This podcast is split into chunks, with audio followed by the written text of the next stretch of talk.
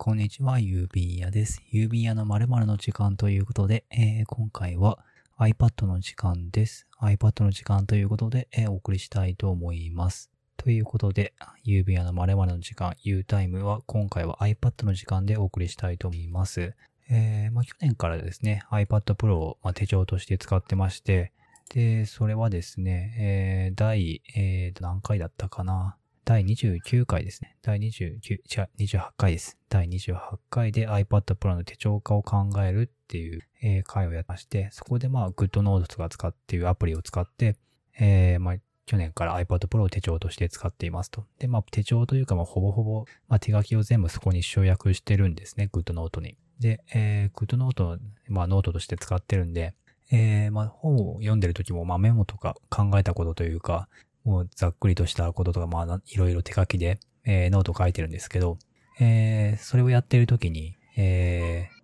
まあ、読書力を取りたいと。えー、なんていうか、Kindle でとかで本を読んでる時の、えー、読書録っていうか、そういうのは Day1 っていう、まあ、アプリにやってるんですね。で、今回、えっ、ー、と、紙の本を読みながら机で、まあ、iPad でメモを取ってたんですけど、えー、Day1 にも取りたいなと。ああ、どうしようかなと。いうことで、まあ、iPad ってあの、2画面とかできるんで、じゃあ2画面でこう、まあ、2画面というかちょっとホバー、その画面の上に重ねて、えー、Day1 のアプリ画面を表示させて、そっちにじゃあちょっとポイントとかも、もうちょっとメモしたことをまとめて、そっちに記録しておこうと思って。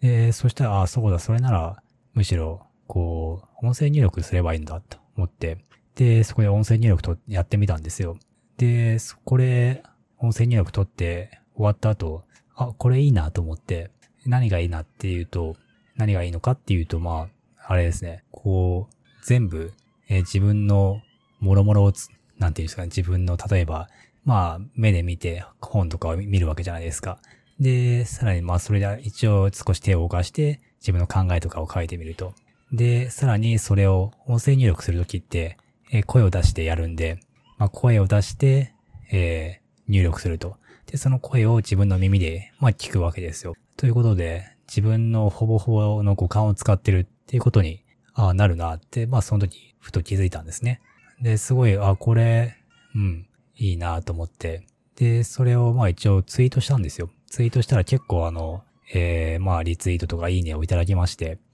やっぱりこう、うん、なんか新しい、なんて言うんでしょうね、iPad ならではっていうので、まあ、もちろんね、iPad じゃなくても、やろうと思えばそういうことはできるんでしょうけど、まあいろいろ全部の五感を、えー、使っ、五感というか、五感のほとんどを使って、こう勉強というか、そういうことができるっていうのは、あ自分なりに、うん、結構いい方法を思いついたんじゃないかなと思いました。で、これ別にあの、Day1 じゃなくても、例えば GoodNote でも、えー、GoodNote の、まあ普通に、それは手書きだけじゃなくて、Apple Pencil で書くだけじゃなくて、普通にデジタルのテキストも入れられます、入れられますし、そこを別に音声入力にしてもいいんですけど、まあ、そこはそれぞれの、えー、自分の情報の管理の方法とか、そういうことによるとは思うんですけど、ただその音声入力と手書きと、ちょっといろいろ使い分けてる、使い分けるとか、両方一緒にやってみるっていうのは、ちょっと勉強とか、なんかアイディアとか思いつくためにいい方法なのかなってちょっと思いました。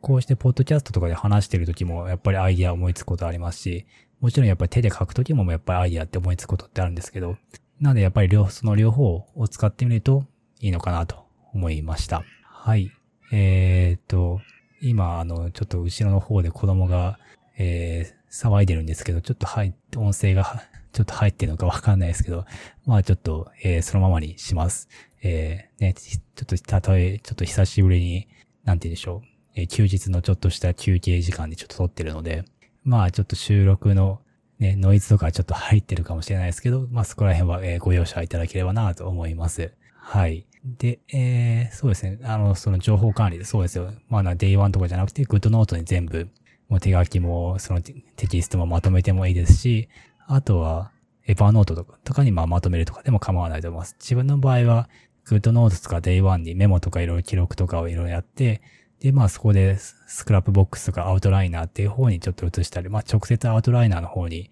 メモを取ることもあるんですけど、そっちで育てて、で、ブログとかポッドキャストとかセルフパブリッシングとか、そういう方にまあアウトプットとしてまとめるっていう流れなんで、なんでこの GoodNotes と Day1 に両方一気に記録して、しかもいい感じに、こう、いろんなアウトプット経路を使って、こう、口と手と、といろいろアウトプットできる方法があると。いうのはとても自分にとっていいなと思ったので、今回ご紹介しました。ね、goodnote では、これからちょっと情報カードとかもこれで撮ってみようかなと思ってるので、これやっぱり iPad にいろいろ、うん、えー、手帳とかノートを変えてみて、なんか新しい、うん、紙だ時にはできなかったようなちょっとアウトプットの仕方とか、そういうのをちょっといろいろ自分の中でシステムが、この手帳とか、紙の手帳とかを使った時とまた違った情報管理の方法っていうのはちょっと自分の中で少しずつ変わってきてるので、うん、やっぱり新しいことをちょっとチャレンジしてみるのはいいかなと、いいんだなと、